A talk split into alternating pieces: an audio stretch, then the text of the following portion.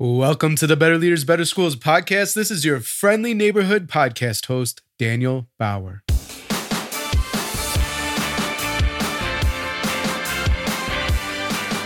Better Leaders, Better Schools is a weekly show for ruckus makers.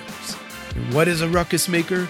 A leader who has found freedom from the status quo, a leader who makes change happen, a leader who never, ever gives up. Today's conversation was one of my favorites. And here's the thing we tapped into emotion. The conversation starts off and almost ends in a circle where I can connect the dots. We start the conversation with Robert's tenure at Kinko's, a very positive experience, and the idea that the company believed in me as a kid. Matter of fact, it's not the idea, it was that feeling that they left him with that trust, that credibility, that connection, and the emotions around it. And we end our conversation talking about what is school for. Because if I asked you this, Ruckus Maker, what do you remember about school? Maybe you remember some of the things that you were taught. You definitely remember the connections and relationships, and you absolutely remember how you felt. What if emotion is the secret? So, Ruckus Maker, thanks for being here. And before we jump into the episode, I'd like to take some time to thank our show's sponsors. The Better Leaders, Better Schools podcast is brought to you by Organized Binder, which increases student active engagement and participation and reduces classroom management issues. Learn more at organizedbinder.com. Ruckus Maker is email a soul crushing distraction for you. It was for me, and that's why I subscribe to SaneBox. Start your free two week trial and get a $25 credit by visiting sanebox.com forward slash BLBS. Isolation is the number one enemy of excellence, and isolation is also a choice. There's a better way. In fact, here's what Michelle, a school leader in Maryland, has to say about the mastermind. The best part of the mastermind is a supportive community. School leadership can be isolating, but knowing I have a team of other school leaders with whom to share ideas, struggles, and wins gives me the courage and resolve to do what's best for my school community. Get connected and level up your leadership by applying to the mastermind today at betterleadersbetterschools.com forward slash mastermind. All right, and Robert, welcome to the show.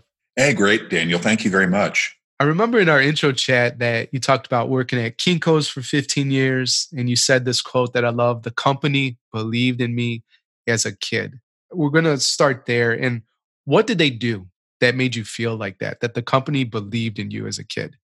Wow, that's really interesting. You know, I would say that what they did was accept me for where I was at in my development uh, and trusted me. You know, that there's a certain vulnerability that the company was willing to tolerate. Uh, you know, after all, they could have trusted me with responsibility, and then I could have disappointed them. I could have made mistakes. I could have cost the company money and time and resources. But I, you know, I didn't. And I think that most of the time when you bet on people, they pleasantly surprise you.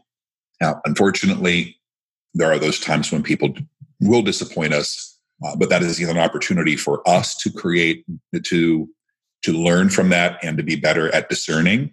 And it's also a chance for us to help the person when they do fall short, and to because other people, you know, in leadership capacity, other people are watching how we treat the others around us. So I think you know it, it's a situation where they invested in me, and and I would like to think that it paid off.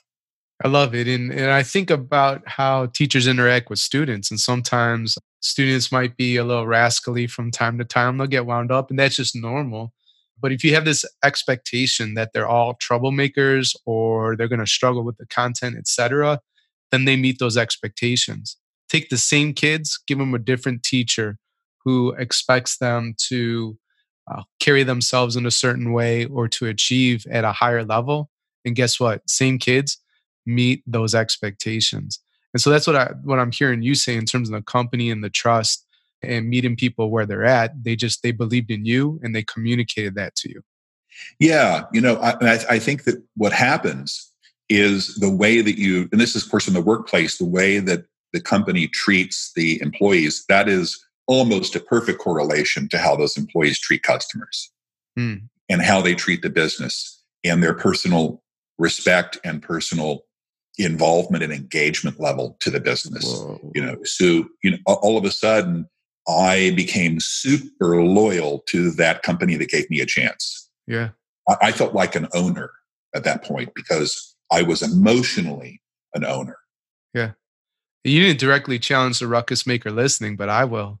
And so, what I heard you essentially say there too, if you're seeing teachers uh, treating kids in a way that is out of alignment with what you want, you have to reflect and look in the mirror and say, well, how am I working with my faculty? You know, and when I work with people one on one or within the mastermind, I'll ask them about that, right? How how do you roll out your faculty meetings? Is it as dry and boring or worse than what you see in the classroom? Or is it engaging and personalized and differentiated? You know, uh, do you incorporate their voices and all that kind of stuff? So that was Kinko's. And then you move on to a new company. Well, we won't necessarily uh, give the company's name, but you had an opposite experience and it was toxic.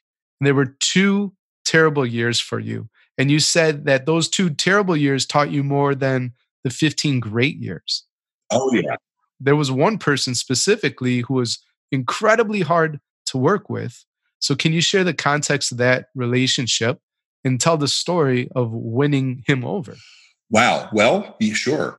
So, in this particular company, I would say that it, was just about everything you could imagine that was we would frame as negative leadership, poor leadership skills. So there wasn't trust.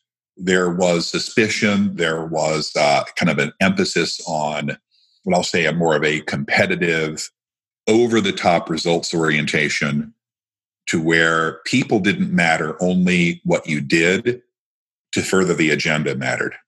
And so, in that kind of a more of a dog eat dog culture and climate that people were in, and really negative emotional climate, which is the key. I entered the uh, the organization with people reporting to me that didn't trust me, that assumed probably the worst in me. And one particular manager that was on my team was very upset because that individual had applied for the job that I eventually received. Uh, they, they, I hired me from the outside. And so I was dealing with this person who really had a lot of underlying resentment, disappointment, anger, uh, confusion, a lot of different negative emotions, and a lot of with and you know how do I deal with this and turn this around and bring this person closer to me in a positive way. And so I used this person's ambition uh, in, in a way to build trust. And the way I did that was I could sense the emotion. I can sense the, you know, the verbal and nonverbal communication that was being directed at me. And I, did, I just sat down with that person and said, look, I tell me a little bit about yourself. Tell me about what, where you want to take your career.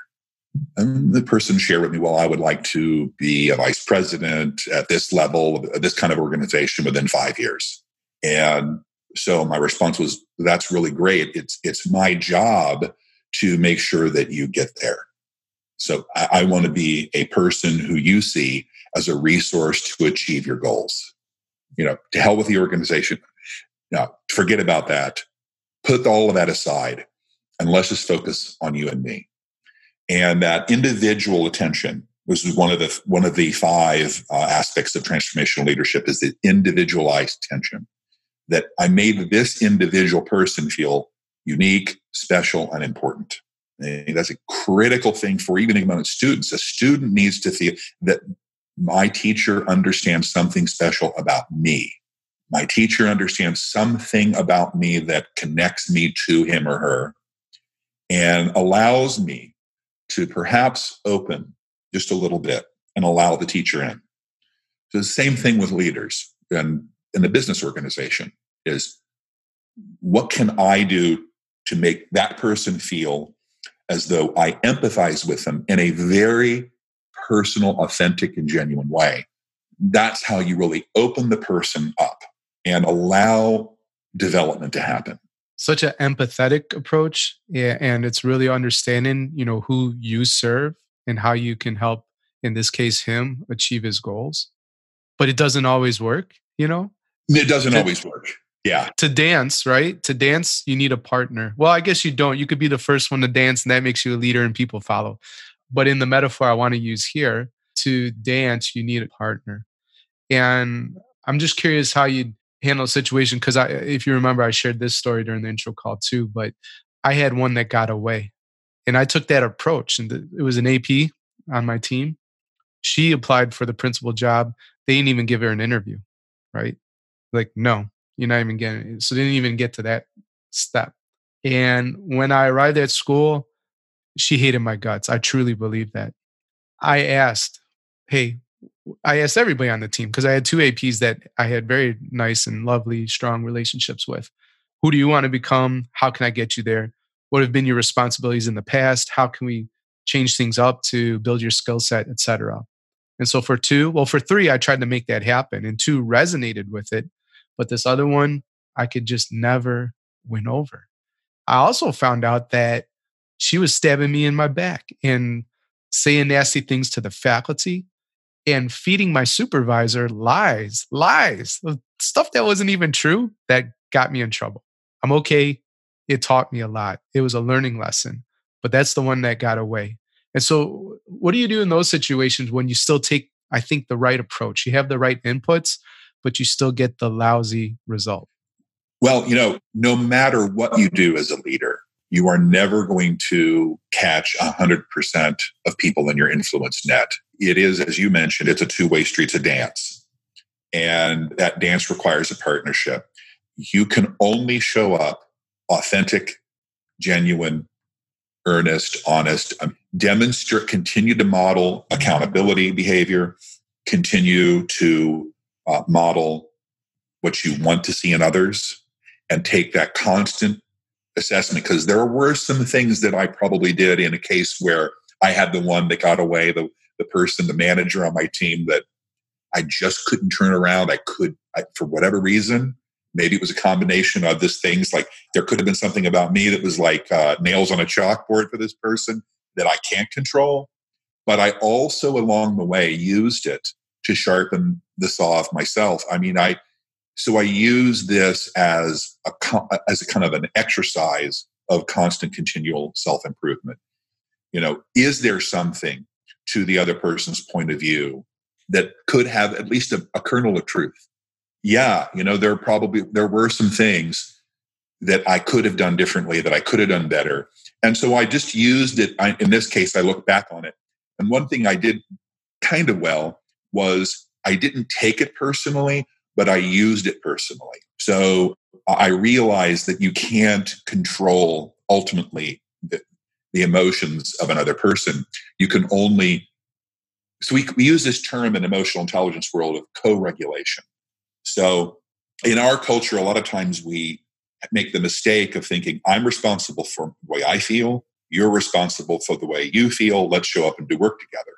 The truth is that we co regulate each other's emotional experience. And so there are always things that I can do to always reach out and co regulate the experience of others. Now, to the degree to which they're going to respond, I guess it's a numbers game. You will end up catching most of the fish in your net. And there are going to be some cases when you just don't, and you can use that as a positive way to constantly and continually self improve and let go of the judgment, let go of the second thought, let go of the past. You know, you, you can't hold on to that as a failure. Got to let it go. So, ruckus maker that's listening to unpack some of that wisdom Robert just shared, you catch a lot of fish, and it's a weakness of mine. And instead of seeing the 40 fish I caught and the great meal that I'm to prepare, I look at that one fish that got away, and that's the one I want. So, put your focus on the 40, not the one. Seneca says, and here's a quote that I, I want you, uh, ruckus makers, to memorize, right? I judge you unfortunate because you haven't experienced misfortune. You've gone through life without an opponent. Nobody knows what you're capable of, not even you.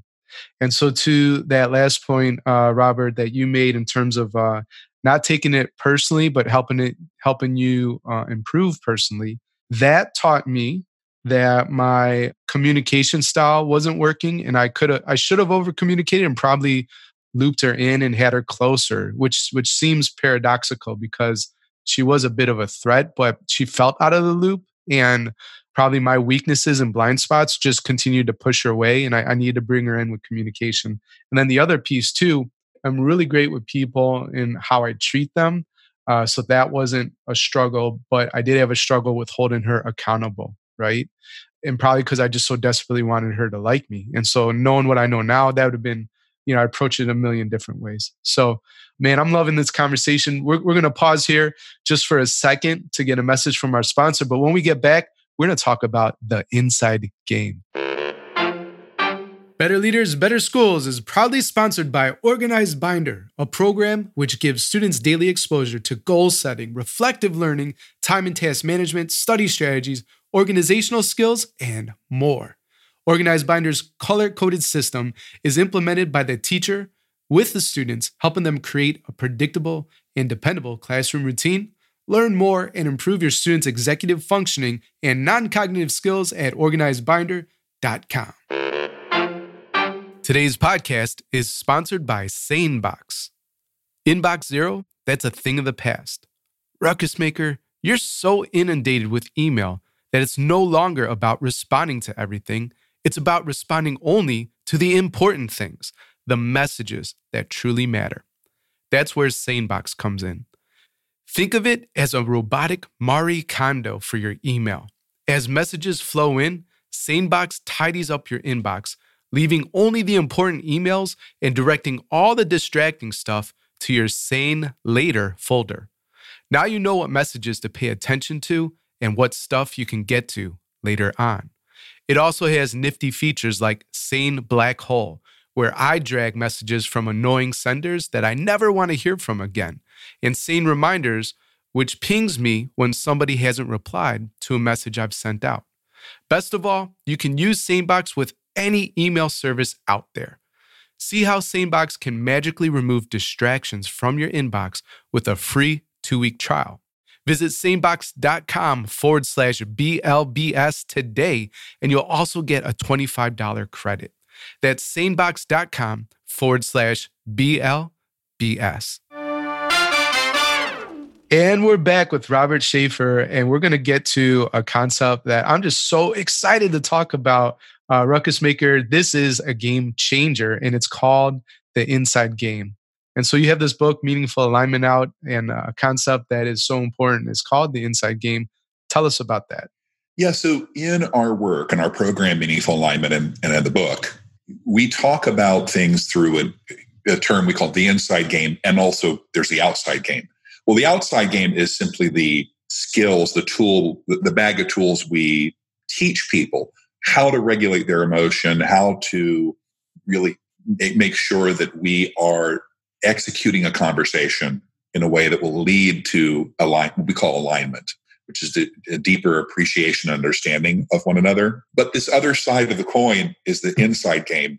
And that really refers to what is going on emotionally with us and in terms of how we show up to an interaction with other people. And so our assessment does a one of the scales that we look at is what we call affect intensity. So we take a look at the degree to which you uniquely show up in difficult conversations. So this is linked to a lot of the research on the you know sympathetic nervous system and differences between individuals in how sensitive we are and how strong our emotional reactive triggers are. And this influences the goals we take into our interactions, especially ones that are very important, where there's a lot of emotion at stake, there's a lot, the business could be at stake, the relationship could be at stake. So we have a tendency to bring the, that energy to the conversation. And each of us are a little different. So this helps us to understand what we need, the work we need to do in terms of growth and development so that we become better at being able to interact and engage with other people. So ultimately, the inside game refers to our ability to regulate and express emotion. So we kind of think of it in two ways. One is how good am I at being emotional exactly when I want to be emotional mm-hmm. and the mm-hmm. degree to which that I'm emotional. And also, you know, when I do choose to express emotion, am I able to control that? That's we call that regulation. Regulation. Uh, sometimes people think of it as I'm trying to stifle. Well, that's not necessarily true. It is that I am expressing emotion to the exact degree that I want. Yeah. And also with positive or negative, you know, and am I showing the precise emotion that I want to show as well as how strong or intense it is? So that's the inside game is the ability to really manage ourself so that we show up with other people in a, in a way that is going to be highly effective. Mm-hmm. I was working with a leader one on one, and she was just going through a heck of a time. And there was some change that, you know, she's trying to roll out. Uh, so that's already tough enough. And within that, teachers are tired and this kind of stuff. So, you know, that takes a lot to support there. Uh, but on top of it, somebody in her finance department uh, misunderstood uh, how she wanted to approach enrollment and thought that she was getting into some muddy uh, waters and, and, doing some improper things. And so uh, essentially told the board about it, and there was this huge investigation. And they went through the process, and it was a misunderstanding. So she's in the clear, but it hurt, right? It hurt going through it. And to have somebody, I, I guess, like mistrust or misunderstand the intentions, you know, that hurts as well. And then to go through all of that, it's like really rough. And I remember her saying, like, how do these uh, CEOs and these business executives, you know, like there's this idea and vision of this guy who doesn't feel, right? And I'm like, I'll call her Beth. Hey, Beth, you don't want to be a robot. Like that's not the answer that these these hard things happen and then you don't feel at all. And to be quite honest, your passion is one of the biggest reasons you're so effective at your job because you care about the work so much. And so let's figure out how to regulate and, and think about these things, but you don't want to become a robot. I'm wondering, Robert, is there is there something practical if somebody wants to start working on their inside game? Is there is there a practical exercise or step that they could take to level that up? Good question. I'm going to be editing here because there's that that that opens a whole new avenue. Yeah. So I'm kind of we're kind of uh, you know camera cut I'm working through this with you a little bit. Yeah. One of the things that I'm concerned about uh, is is that people don't realize the the gravity of this. So before we get to the point to where how do I manage my emotional experience? Yeah. It's it's really important up front to first recognize what is the current impact that I'm experiencing. So we know through research, and this is like through Marc Brackett's work at Yale uh, on school children and emotional intelligence, that 75% of the, um, the, the experience of feeling that students have is negative emotion, stress, mm. depression, boredom, things that aren't constructive to creativity, learning, and learning retention. And the interesting thing in that research is that they also took a look at all of the data of how teachers feel. Right. Because how their leaders showing up and so we we can we can pause and um I think if you answer it that way and say, hey, before even giving a practical tip, what's important to consider is uh, the impact you might be having. And that is actually the practical tip to reflect on how you're showing up, right? Right, right. The first practical tip is whoa, let's back up and really take a look first at the impact. So I don't know if you wanted to we can start fresh or how you want to do that. Yeah, let's just uh, count to three in your head and then just roll with your answer. So before we get to what do you practically do to regulate the emotional experience, this inside game? Yeah. We first have to acknowledge the impact that the kind of the status quo of our emotional state is actually bringing to the classroom or to the boardroom. So what we know from research, and this kind of goes to the research done by Marc Brackett at Yale. Uh, he's director of the Center for Emotional Intelligence for Learning, mostly for children, um, is that in all, they did this huge data analysis of the emotions that children experience while they're in school.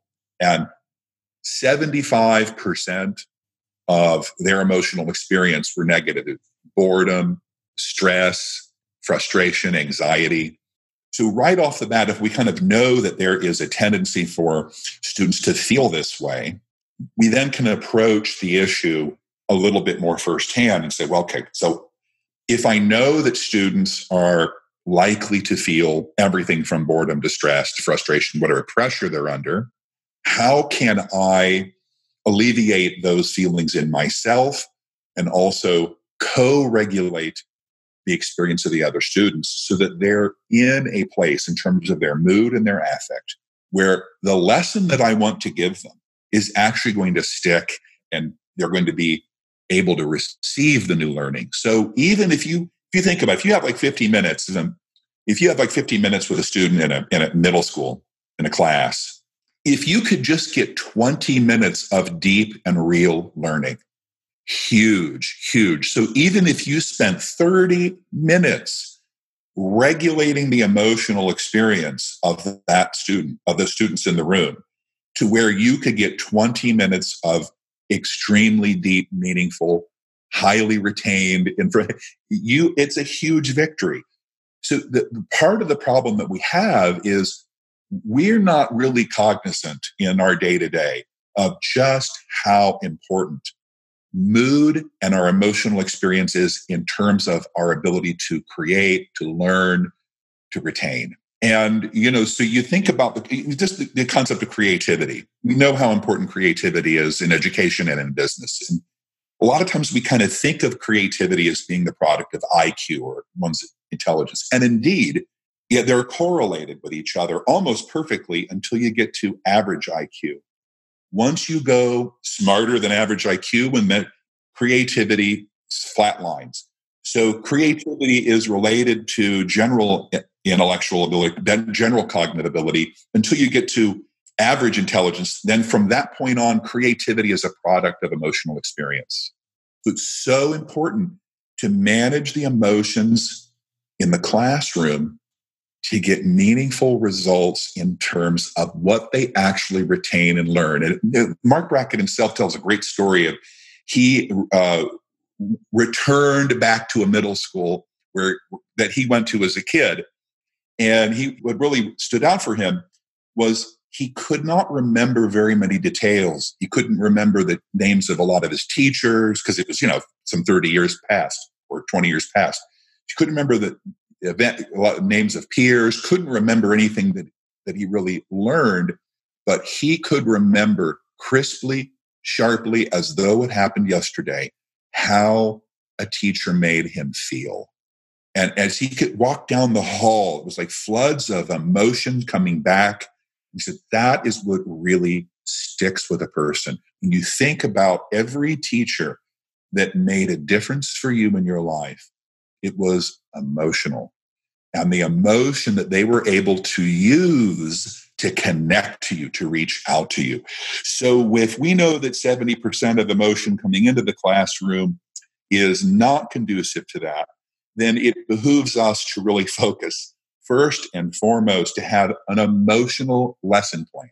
What are we doing to shift our own mood so that when we show up, we are co regulating with those students to bring them to a place where they're really primed to learn and absorb new information.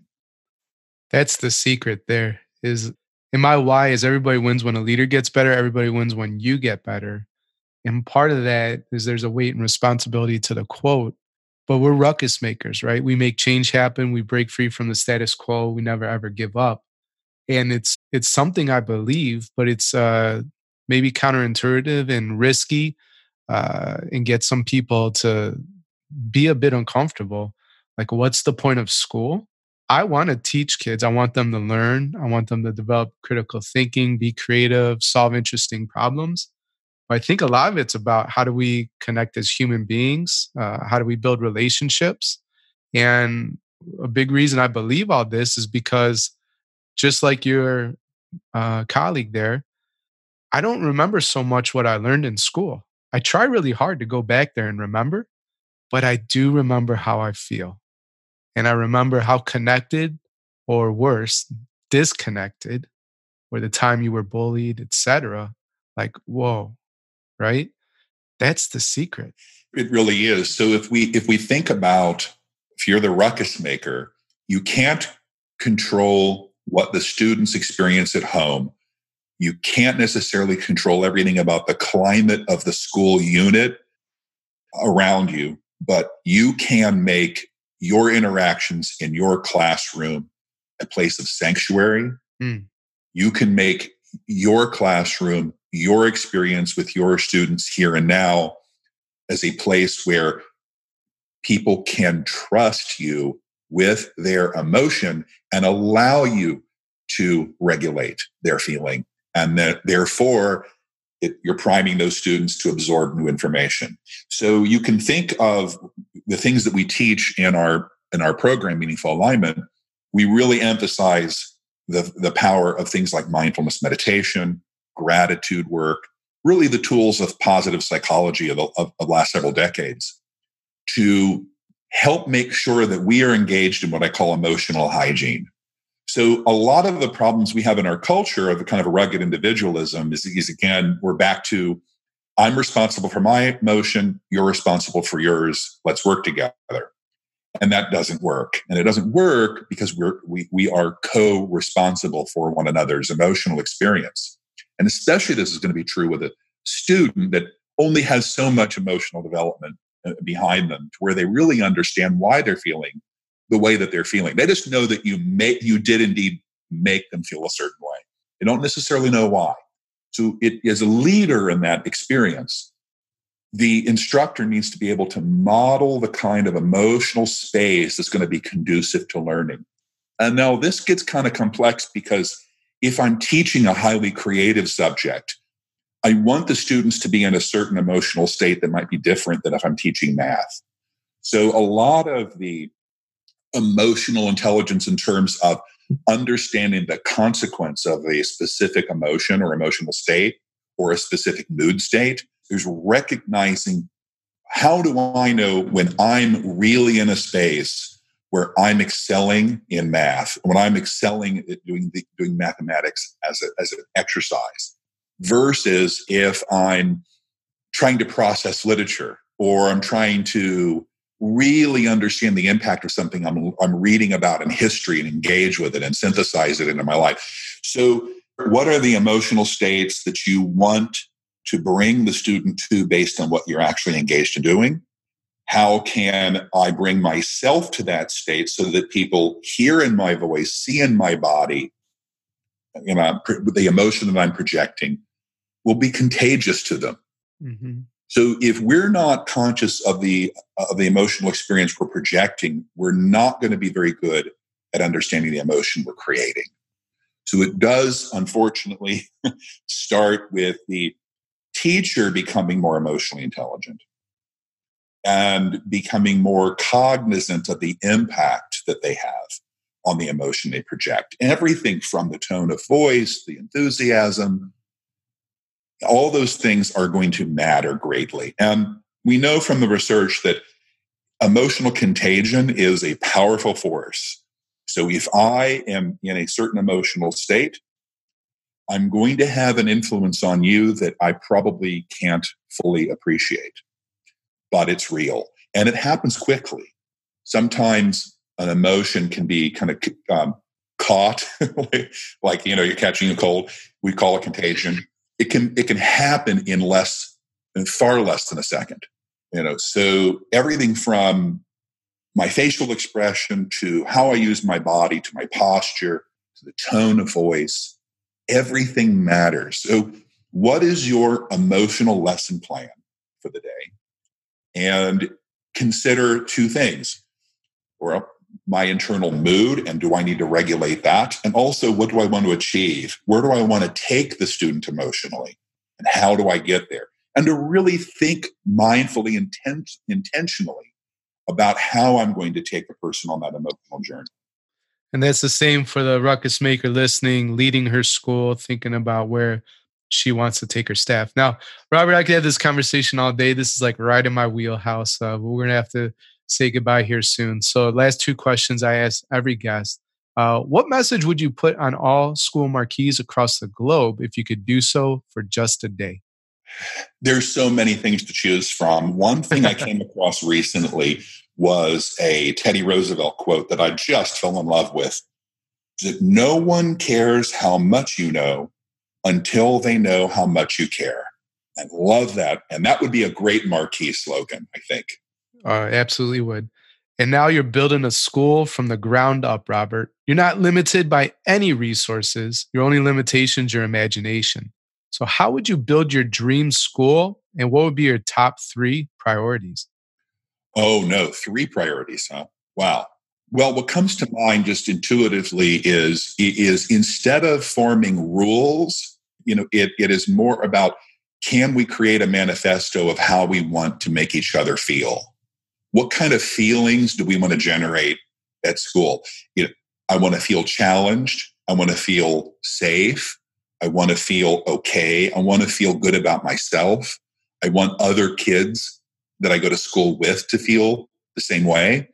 And if we can think of what if we had emotion rules and no behavior rules at all, but just so that that might be a little bit abstract, but that's what comes to mind. But those are the best ways that we we uh, take a look at this question. And what I like about it is that you know, Robert, this is all invented. You can give me three priorities. You can give me 50. You can give me one it doesn't matter how you answer because you already got an A. You showed up like who you are and you delivered a great conversation uh, today. And so I, I like that priority there is what if we scrap the rules, right? What if we rebuilt school around these agreements and really considered how do I want my staff, my students, and my parents and community members to feel as a part of this school? And if we just figured that out, wouldn't a lot of great stuff happen as a result.